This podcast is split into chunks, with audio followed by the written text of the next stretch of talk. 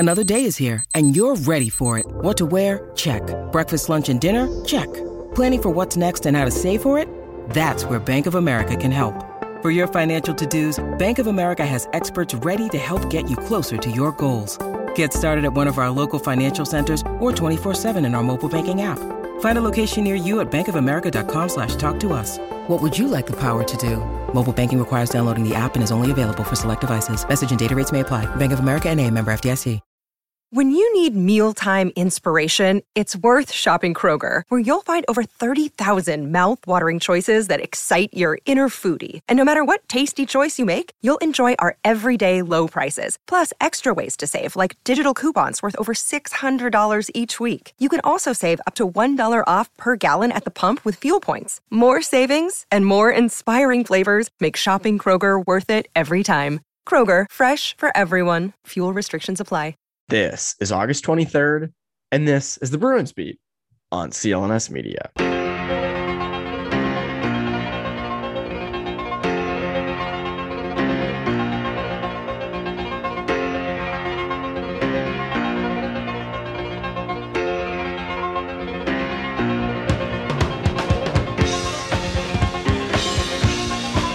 And welcome back into the Bruins Beat on C L N S Media. My name is Evan Marinofsky. Hope you guys are having a great day, a great week. And this week, because it is the end of August and there is not a lot of current news to talk about, I figured why not start taking a look towards uh, the beginning of uh, the twenty twenty-two twenty-three season. And as you guys have, you guys know, who subscribe to Bruins Rinkside on YouTube and watch my videos, which I appreciate very, very much. One thing you're noticing is expectations videos for certain players. So today I figured I'd do a ton of players with Connor, and I do sort of the top players on the team. Your Patrice Bergeron, Brad Marchand, and so on and so forth. So we get into expectations for all of those guys, what they should be doing this year as well, not just expectations, but where they should be at in their careers and what the Bruins need them to be at this year. So an interesting episode. I, I, I think you will very much enjoy it, as hopefully you always do. Uh, so without further ado, here's my conversation with Connor Ryan.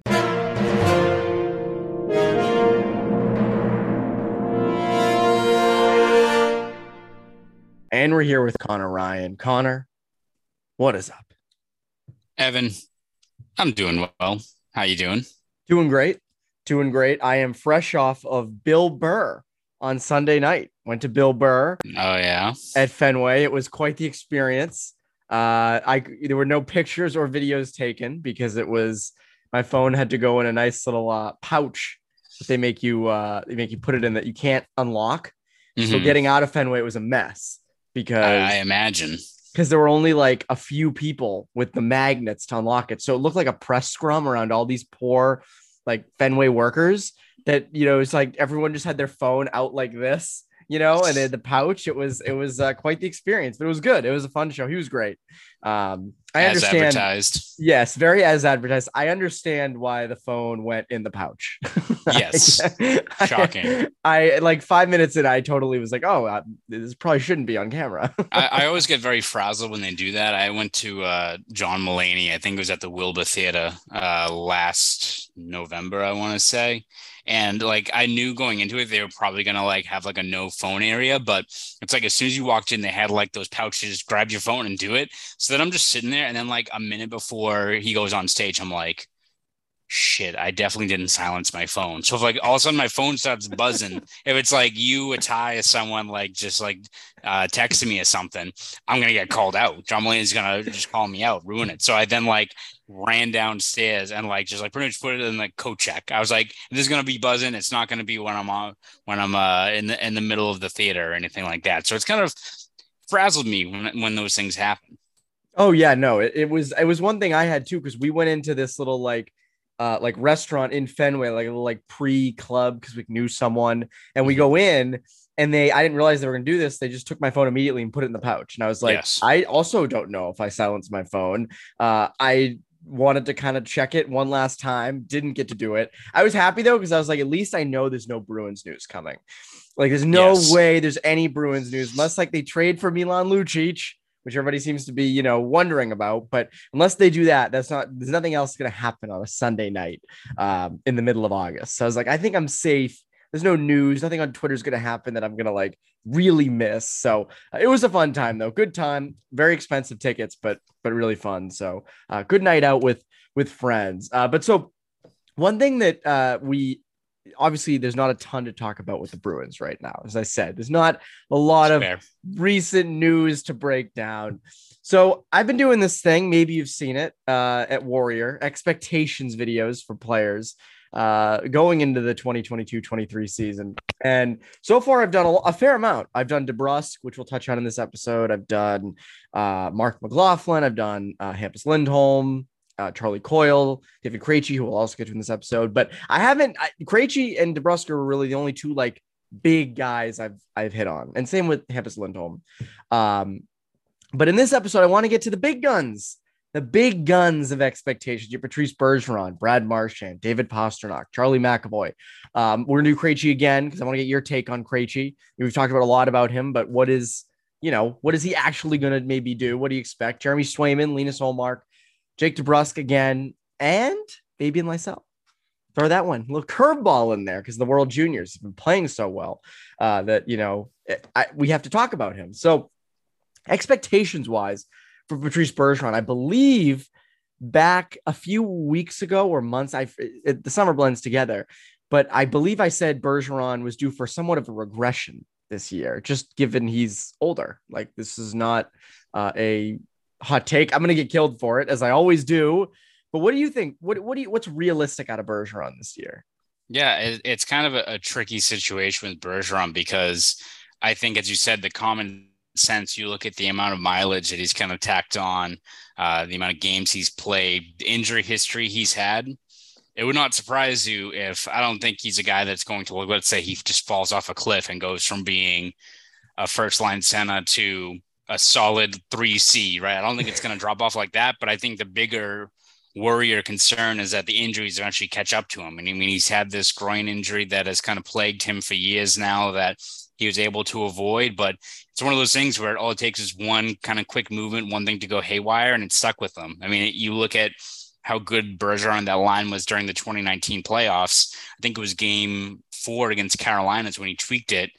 You then go into the Blues series where the O'Reilly line pretty much owned them. And that was it, right? So again, uh, you you're looking at another eighty-two game season with a guy who's going to turn thirty-seven, um, or who's already thirty-seven. Like it's one of those things where you're just not playing with fire, but I think you have to go on with the expectation that all right, Patrice Bergeron's a Hall of Famer. He's defied a lot of maybe the narrative surrounding his career. I mean, he went out last year and had arguably his best defensive season ever. Like, could he once again win a Selke and be a sixty, seventy point guy?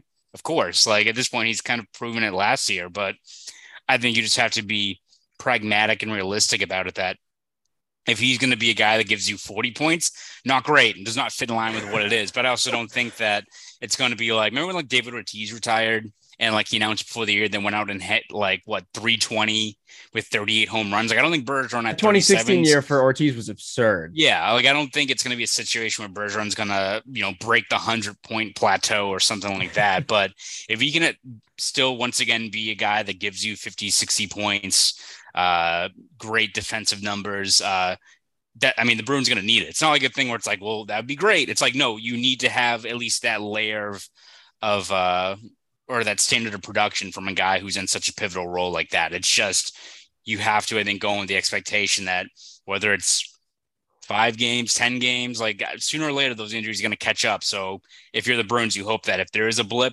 it's something in the middle of the season, as opposed to something that could linger for an extended stretch, especially once you get to the playoffs. If you're the Bruins and you want to really compete for a cup, I think you need Bergeron at like sixty points minimum. Yeah. Um, just given that he's your one number, he's your one C. Like, and again, I'm not saying you can't do it. I'm not like, like I have him at like sixty to sixty-five points somewhere in there defensively. I mean, it's going to be hard to top last season, just given how good yeah. he was defensively. It's not like he's going to like stink. But what I'm saying is like, he was so elite defensively last year that like, it's very hard to top that at thirty-seven years old.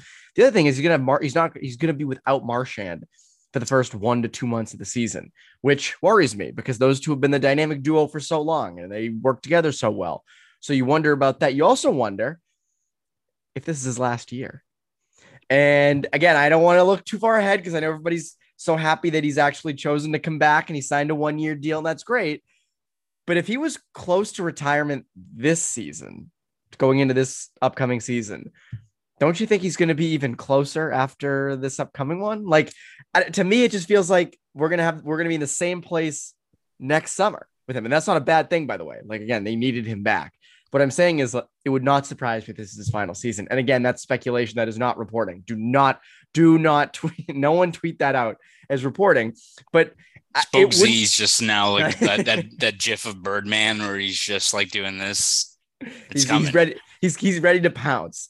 Um, all those aggregation sites ready to pounce. Evan Marinofsky, yes. Bruins Beach reporting. But uh, I do think that there's a chance this could be his last season. Uh, but again, sixty points as your number one center, captain, easing the transition for Jim Montgomery. Like it, it's, it's a good thing he's back. And also the cap hit is very palatable. So quite good. You can't yes. go wrong with that. Um, but I do think that again, he's, he's coming back as your number one center. You need that. Uh, Brad Marchand, Brad Marchand, interesting case. Uh, again, has really in the past bunch of seasons been, uh, if not the top winger, or, you know, one of the top, if not the top left winger uh, in the game, just how good he is. Um, so he, again, he's going to be out for the first, uh, what is it? One to two months of the year, yeah. probably sometime in like late November could be coming back, hopefully for the Bruins. So uh, the interesting thing with Marchand is, you know, he, he's at, it feels like he's in his prime right now, right? Like this is his, this is his time to be really good. And is it, is he still in the middle of it, or is he kind of getting to that point where you're getting to the end of that prime? And that's a scary thing. And what do you think? I mean, do you think that he's still in it? Well, I think it's one thing where I think if he was completely healthy, or he was coming off, let's say an offseason procedure, but it's, you know, to clean up the knee or arthroscopic, something like that. It's another, you know, uphill climb, you know, another tougher hurdle to kind of clear when it's surgery on both your hips at his age, right? I mean, I think he's thirty-three going on thirty-four. Um, as you said, he's still, if he was completely healthy, I wouldn't see uh, any concern about his game just dropping off or something like that, even though he is getting up there. But I, I still think you have to go in with the expectation that coming off of double hip surgery, let's say he gets back in November, and that's right in the middle of that brutal stretch we've talked about where they play, you know, Tampa and Colorado and all these teams. That's going to be tough to jump kind of right back into that thing. And who knows, this is the same guy who, uh, you know, as soon as he had that hernia surgery a few years back was reinvigorated and was excited and said it's best he's felt in years and played like it, you know, when he finally got back out there on the ice. Maybe this is something where if these hip issues been bothering him for years, he comes back and uh, plays like a renewed player and doesn't really have much of a drop off. But again, it's kind of like the Bergeron thing where I think, as much as you can be optimistic, and if, you know, if there's any ever a guy who would probably take the challenge of coming off of double hip surgery and answering the call, it's probably a guy like Brad Marchand. But again, I think you just got to be pragmatic and realistic about it, that it would not come as much as a surprise if he's a little slow out of the gate, just considering the severity of the injury that he's trying to overcome here. So again, it's one of those things where would the Bruins love for him to be the Brad Marchand who, if it was an eighty-two game season, would be in line for one hundred points? Of course. And you kind of need that. You need him to be an elite top ten wing in the game, uh, especially in that role in the lineup. But I still think there's a little bit of a question mark there in terms of, are you getting that same elite player? Or are you getting someone who's very good, but needs to take a, a good amount of time to shake the rust off, which I think is probably going to be the case, at least early on. Yeah. And again, there's no preseason for him. So you're jumping right into action. I mean, again, last year, eighty points in seventy games. He's been over a point per game player since twenty sixteen seventeen. I think he'll still be over a point per game player. I think it comes down to just how much. Again, like he had one hundred seventy-nine games uh, back in twenty eighteen nineteen. So I do think, you know, somewhere around an eighty point pace would be good out of him. Again, I'm not saying for the season. I'm not going to have eighty points in like forty-five games. That, you know, would be. It's not Jake DeBrusk, twenty-seven goals per game, as I said. Goals per game. In Poke the Bear. That was a bit of a misspoke there, Evan. A little bit of yes. a slip up. Yes. Well, no, I, I think I think there was a sincere prediction in there that you're trying to hide. You got to own up to it. You got to say, you know what, Lock he's going to get twenty-seven points per game. Uh, but I do think Marchand's a guy who penciled an eighty point pace. You know, again, I think uh, as you said, like if he truly feels a lot better after the hip surgery, Maybe you get a, again, reinvigorated Brad Marchand, because didn't he say something uh, a couple, like a year or two ago? I know you mentioned, you alluded to it, but he said something along the lines of like, I've been playing at something like seventy percent, or there was a percent he gave that was like, yeah. oh, you've only been playing at that. Like now yeah. it's going to be ridiculous. And uh, so again, there, there's Bergeron and Marchand are so paramount to success for this Bruins team. And it's unfortunate for the Bruins that they're going to be without Marchand to begin the year, because I do think with this roster, now you have Bergeron and Krejci down the middle, and like everybody seems to be, if everybody was healthy, it's actually a fairly solid roster. It's that you're missing some guys for quite a while. That makes it the elite. Final pieces. Yeah. That top six, if everyone's healthy, as you said, is legit, but you need yes. kind of the engine that makes it roll is a guy like Marchand who can change momentum with, uh, in the offensive zone on a P K shift, you know, with a, a hit, you know, all those things. You're going to miss a guy like that to be kind of that spark plug, especially early on. Yeah, you're going to miss that a ton. Speaking of the top six, David Pastrnak. Uh, Pasternak's an interesting one because he was supposed to hit fifty goals in twenty nineteen twenty, and then the pandemic hit. And I remember you had a ton of uh, like fifty ga- like fifty goal content ready to go, and then you had to adjust. And tough things. Stupid, stupid pandemic. That was the worst part of the COVID pandemic. No fifty goals, stupid possible. Sure. So that's, that's what some are saying. Yeah, um, sure. People are saying in the streets. in the streets. Uh, and that's the reason you don't want another pandemic. Remember, I think we spoke to Bear, you said no more pandemics. That's so, the main, yeah, of course. Yeah, that is that is the primary reason. That was the primary reason David Pastrnak couldn't hit fifty goals. But is this the year? Full season of Pastrnak. Is this the year that he finally hits fifty? I mean, the kind of the stars are aligned in terms of, I think you look at what Pasternak's basic skill set is, which shouldn't erode anytime soon in terms of that release. I think he should benefit from a full year, not only next to David Krejci, who he's got great chemistry with, who will be able to, I think, consistently generate more offense on that second line as opposed to maybe a guy like Holla. Um, and I think also a full season next to Taylor Hall can only help as well in terms of their ability to kind of play off each other on the rush. Hall's a, a great passer as well. Um, a full eighty-two game stretch with him, if Montgomery commits to it, I think can only lead to good things. I think you look at uh, the Bruins and their willingness to maybe change up that power play a little bit, whether it's, you know, maybe giving a guy like Krejci uh, reps on the first power play as well. I, I think there's just other avenues for the Bruins to complement and get more out of what is a pretty established skill set for David Pastrnak. I mean, you look at his year last year, and it was pretty slow out of the gate. Um, but he's still, even with that kind of slower stretch to open the year, still finished with forty goals, right? This is a guy who can kind of fall out of bed and score thirty-five, forty goals um, without, you know, having any extended slumps or anything like that. But if he gets going, I think forty-five, fifty goals is perfectly within reach, which if you're the Bruins, you better sign him to a contract before that happens, because it's not great to have a guy maybe score fifty goals right before he hits the uh, open market as a free agent. I will tell you, if he goes into the season without a contract, he's going to have like seventy goals. Of course. That's, yes, that's, that's exactly what's going to happen. Um, yeah, I expect him to be somewhere between forty-five to fifty goals. As you said, perfect opportunity with David Krejci in the middle. They want to play together. Pastrnak was basically assistant general manager this summer. Um, so again, I think he does love that Krejci's in the middle. Taylor Hall's a terrific passer on the left side.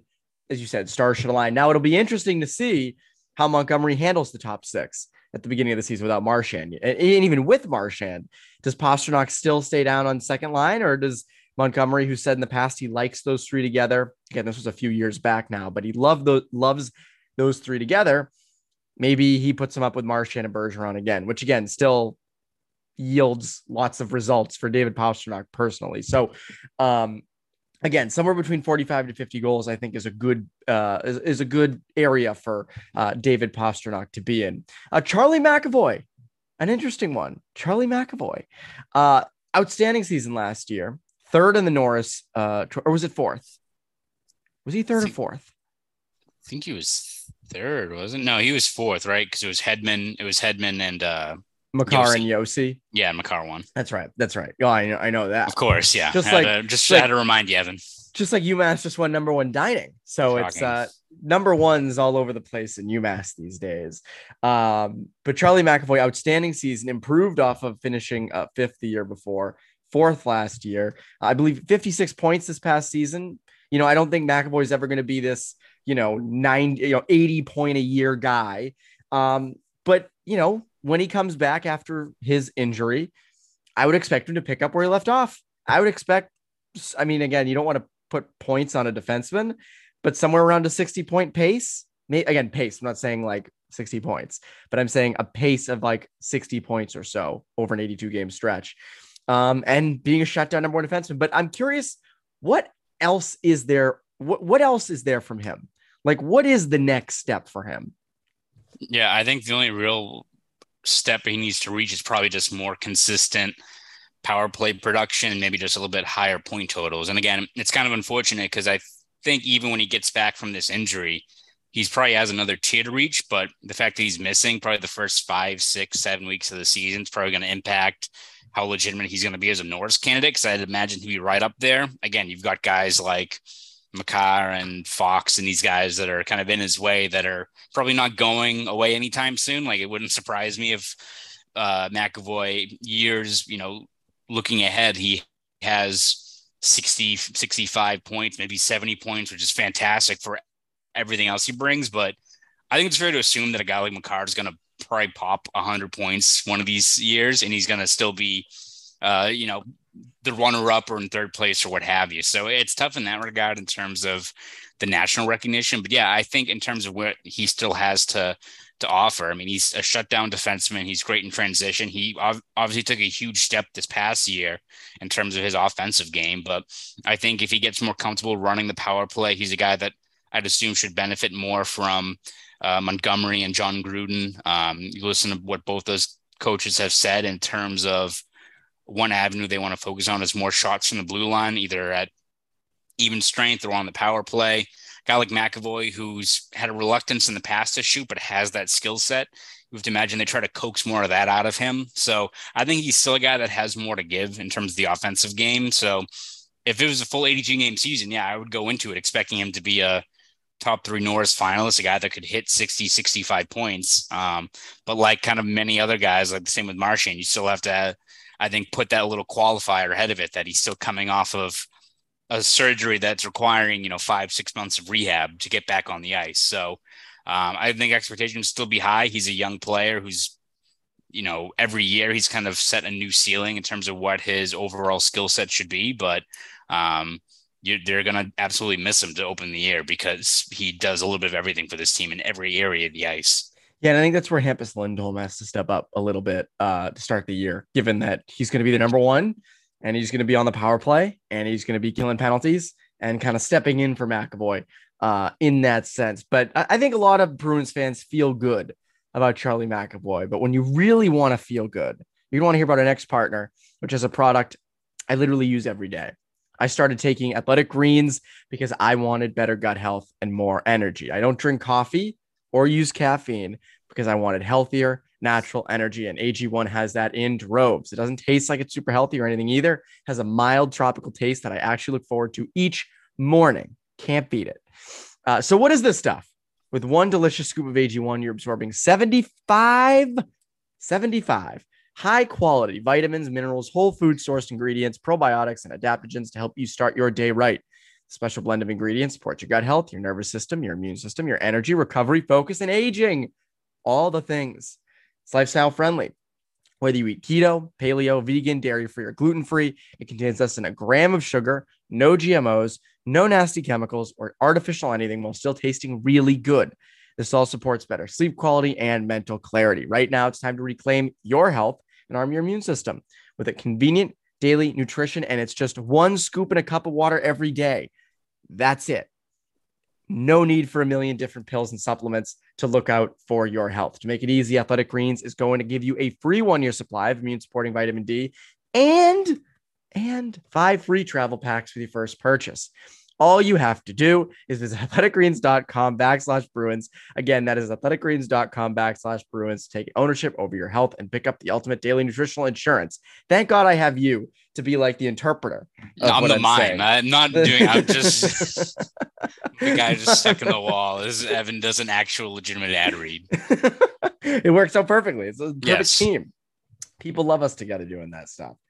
Um, another interesting expectation one is David Krejci, uh, which again, I did a video on. I think it just dropped uh, on Monday, but uh, Krejci is an interesting case. And we've kind of hit on this a little bit when we were talking, you know, when he signed, what to expect out of David Krejci. I think my point total I have him at is somewhere around like fifty-eight points. Um, just given that, again, he's been out of the N H L for over a year at this point. He is older than he was when he left. That's how aging works. Maybe he gets, he's got to take Athletic Greens. That's what he's got to take. See, if he takes Athletic Greens, he's going to like, you know, he's going to be like twenty-five. Out Stratosphere. Oh, almost. Crazy.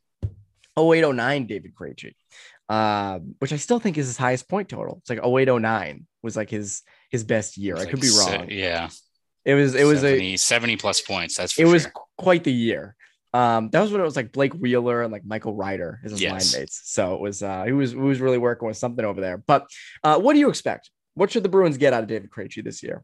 Yeah, I think perhaps I'm being just overly optimistic, but I think he's a guy that could easily hit seventy points, seventy plus points if he's healthy. Uh, like as much as I think people talk about the fact that, uh, yeah, he's another year removed from the N H L ranks. He played against farmers, whatever agricultural farmers. occupation, yeah, that you said he played against last year.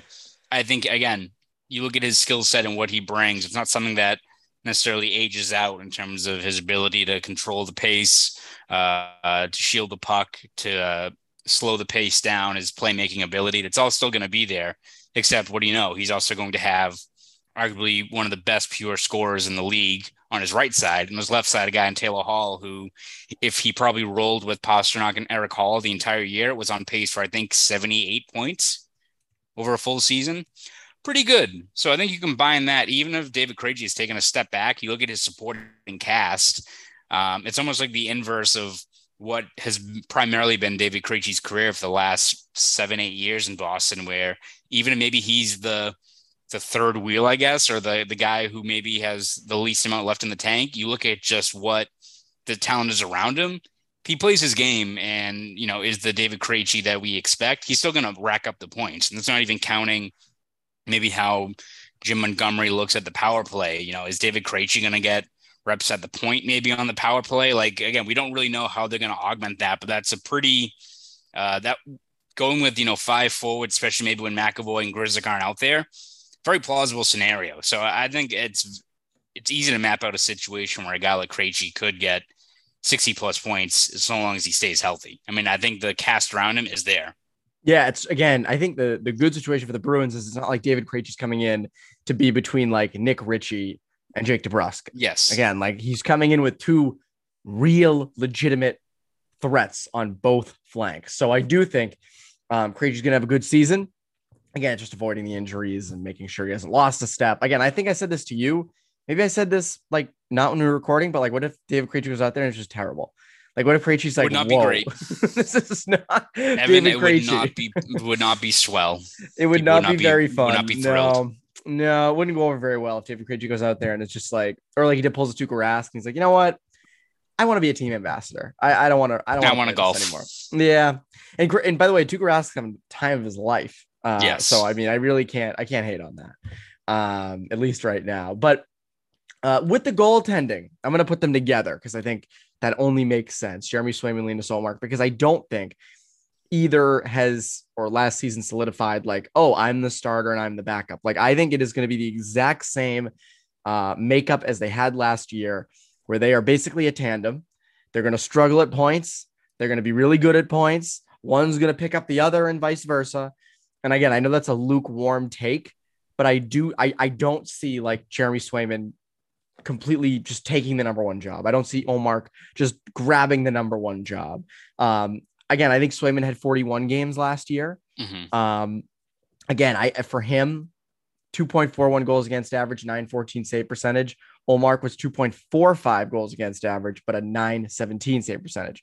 So they were basically almost equal when right. you actually just like leveled out the season. Uh, do you see any difference in this season? Does one regress? Does one take a huge step forward? What happens? I mean, I think you should have the expectation that a guy like Swayman, who's that young, but has showed promise, should build off of, uh, you know, what he showed this past season. But is it to expect him to all of a sudden go from promising goalie to Vezina candidate? I don't think so. You were Shesterkin. Yeah, that'd be great if that happened. And he has the skill set and the poise to to take a really big step forward and assert himself as a top ten goalie, which the Bruins would be thrilled about. But I think naturally you just you expect him to continue to improve, work on his game, but it all comes back to the kind of the structure the Bruins have in place there with him and Ullmark, where I think we didn't expect Ullmark's going to be as advertised as a steady goalie, a guy who's been around the league that if he has a structured zone defense in front of him should help him out. Um, again, as you said, I don't think you're going to have a big disparity in terms of the reps. I imagine whoever wins the starting job, I think it's still going to be fifty-five forty-five, right? As, as all goes well. Um, even if, you know, I think for Montgomery, it's all about kind of riding the hot hand. And if a guy like Swayman hits a bump in the road, which is to be expected as a young goalie, you have Ullmark there to kind of bail you out. That's kind of what uh, why Ullmark was valuable last year. People talk about that contract, but whenever he hit a heater, it was exactly when the Bruins needed him to. Like, I think there was, you know, Swayman struggled. You had that stretch in uh, December where they were in a lull where he was, uh, you know, bailed them out quite a few times. I don't expect that to change in terms of what Ullmark brings. It's, I think the biggest variable is just how much more you can expect out of Swayman, which I think he will be better. It's just what tier is he going to reach? Yeah. And I also wonder about the defense in front of him. Because mm-hmm. again, no McAvoy, no Grizzly to start the year. That doesn't help things. So, and no. also you have a new coach. And I don't, again, I think they're probably going to stick with a zone defense, but you wonder if there are little tweaks. So I do, you know, again, you wonder, are there going to be defensive breakdowns that lead to more high danger chances for the other team? Something to think about. Again, I'm not saying that that's absolutely going to happen. Um, because again, you still have Lindholm and, you know, hopefully for them, Carlo takes a step forward again. And, you know, you've got other guys there, Derek Forbert, but you know, you're going to have Jakub Zboril probably getting consistent minutes coming off a torn A C L. You know, you wonder. So again, I would expect Swayman to take some sort of leap forward. That's, I think, what they would like. Actually, not, I don't think that. I know that. So I think they would much uh, like to have Swayman take a big step forward. Safe bet, though, that Swayman and Ullmark are going to share the net as they did last year. But we're talking really safe bets, talking about our good friends over at BetOnline. Our partners over at B O L continue to be the number one source for all your betting needs and sports info. Find all the latest odds, news, and sports development, including this year's Major League Baseball scores, the latest fighting news, next season's early N F L futures, and N B A and N H L futures. BetOnline is your continued source for all uh, your sporting wagering information, from live betting to playoffs, esports, and more. Head to the website or use your mobile device to sign up today to receive your fifty percent welcome bonus on your first deposit. Just use our promo code C L N S fifty to get the bonus and get into the action. BetOnline, where the game starts. Where the game stats. So uh, final two players, Jake DeBrusk and Fabian Lysell. We'll start with DeBrusk. Uh, I think I said this a few times now. I expect DeBrusk to have thirty goals. I this is every the the ingredients are there for Jake DeBrusk to put up thirty goals, because I do think, you know, if he is next to Patrice Bergeron, uh, whether that's uh, you know, or if maybe he's on the left side, someone else on the right, maybe it's Fabian Lysell, maybe it's Craig Smith to start the year. Um, whoever it is, Pavel Zaka on the left, DeBrusk on the right. When Marchand comes back, and if it's Marchand, Bergeron, DeBrusk, or it's Hall, Krejci, DeBrusk, I think there's ingredients there for success. And I think success for him is thirty goals. What do you think?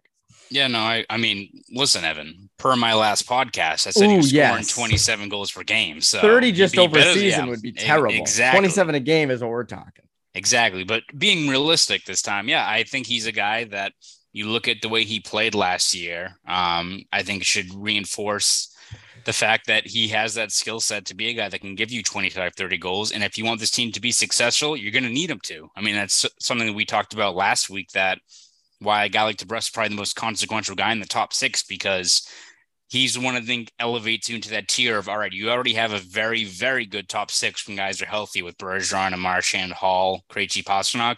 But if DeBrusk goes out there and gives you twenty-five, thirty goals as well, that's a matchup nightmare in terms of how they're playing. And if, again, it's not like DeBrusk has this other level of his game he needs to reach. It's all about, I think, just sticking with what worked last year, right? Like, it's not like he, as much as the production finally broke through for him, was he like reinventing the wheel? No, it was like going back to kind of what we saw early on in his career, right? Where he's just driving to the net, putting himself into grade A ice, cashing in on rebounds, uh, generating those high danger chances. And if you're going to give him more reps with guys like Marchand and Bergeron and maybe Krejci, or more power play reps at the net front role, maybe, I think it can only help out in terms of he stays playing that style of game that we've seen him do multiple times in spurts. As long as he can keep that consistent over the course of a year, I think he could like fall backwards into twenty-five goals if he keeps up that level of play. Yeah. Again, you saw the confidence last year and even getting the bounces, right? Just getting to those mm-hmm. high danger areas produced results. So again, that's what I would expect out of DeBrusk. Lysell's an interesting case. I don't expect twenty-seven goals per game for Fabian Lysell. I'll admit it. Let's be realistic here. We have, thirty, to, we have to thirty goals per game. thirty goals. Okay. Oh, I was thinking more like twenty-three, just young okay. guy, twenty-three okay. goals per game All for right. Fabian Lysell. Boring I'm going to go conservative take, okay. on this. Yeah. I'm going to yeah. go conservative on this. Um, but I'm going to go conservative on my expectations for Lysell this year. I think he's going to start the year in Providence. I think he's going to completely light it up. And I think throughout the year, he's going to be brought up to the Bruins. Uh, because again, I, and he is a top six player, unless, as we talked about with Craig Smith, unless they say, hey, you know what, we can dump Craig Smith and put Lysell in for him and we'll get the same or better results instead of the future. Maybe they do that. But I don't see a spot on the roster right now that he truly fits in. Because again, you could bring him up for the fourth line if you'd like, but I think he'd be better suited to play twenty something minutes a night in Providence rather than twelve to fourteen minutes up in Boston on the fourth line in a situation where like, that's just not his game. Mm-hmm. Um, but I would expect him to be brought up throughout the year when they need him. And at some point he's going to find a spot. Maybe that's next, you know, most likely next year. What do you think? Yeah. I mean, I think for as much as I think Bruins fans are excited to see what he can offer at this next level, I think patience is the most important thing because, and I think the Bruins where they're in this win now window, would it be great if Lysell hits immediately and puts himself as a Calder Trophy finalist? Yeah, of course. You would love to have that helping out this team, but you also cool. you don't need him to, to be a guy that you have to slot into the top six. He's not the guy that's going to determine whether this club is competitive. If he has more to give, that's great. But uh, you also have guys like, as you said, Craig Smith in place on the third line that can fill that role that I think we both expect should bounce back this year if he stays with the team. Like, I think you have to give Lysell the amount of time he needs down in Providence to learn the ropes, to get those top six minutes. I think you even saw, as good as his production was at World Juniors, you saw a guy that still needs to put on some weight, still needs to add some muscle, a guy that I think he went up against kind of bigger teams, was still kind of kept to the outside quite a bit, um, that, you know, he should learn those reps down in Providence. So if he has thirty points in his first fourteen games in Providence, yeah, then you maybe have to augment your plans for him and look at maybe moving a guy and give him a spot. But you're not, you're not in a situation where you need him to hit immediately this year.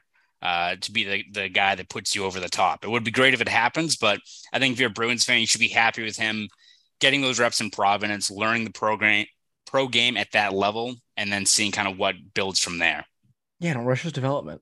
Don't rush this. Like, just let it happen. There's no need to thrust him into, hey, can you be on our top line and put up like fifty points? Because we really need that right now. That would be, that wouldn't be fun for Fabian Lysell or anybody for that matter. Uh, but you know, it is fun subscribing to Boston Sports Journal. What can the people look forward to over from you at B S J? Yeah, we're going to keep uh, all of our loyal readers uh, busy throughout the off season in terms of looking at the remaining question marks for this roster, as much as the signings and free agency and all that stuff are pretty much over and done with now. There's still a lot of looming questions over how to best get production out of this team, especially in the early going. So we'll dissect all the important questions with training camp around the corner. So please subscribe over at boston sports journal dot com. If you want to follow me on Twitter as well, you can do that at Connor Ryan underscore ninety-three. Go do all that. I'm Evan Marinofsky. You Bruins Feed listeners have a great rest of your week.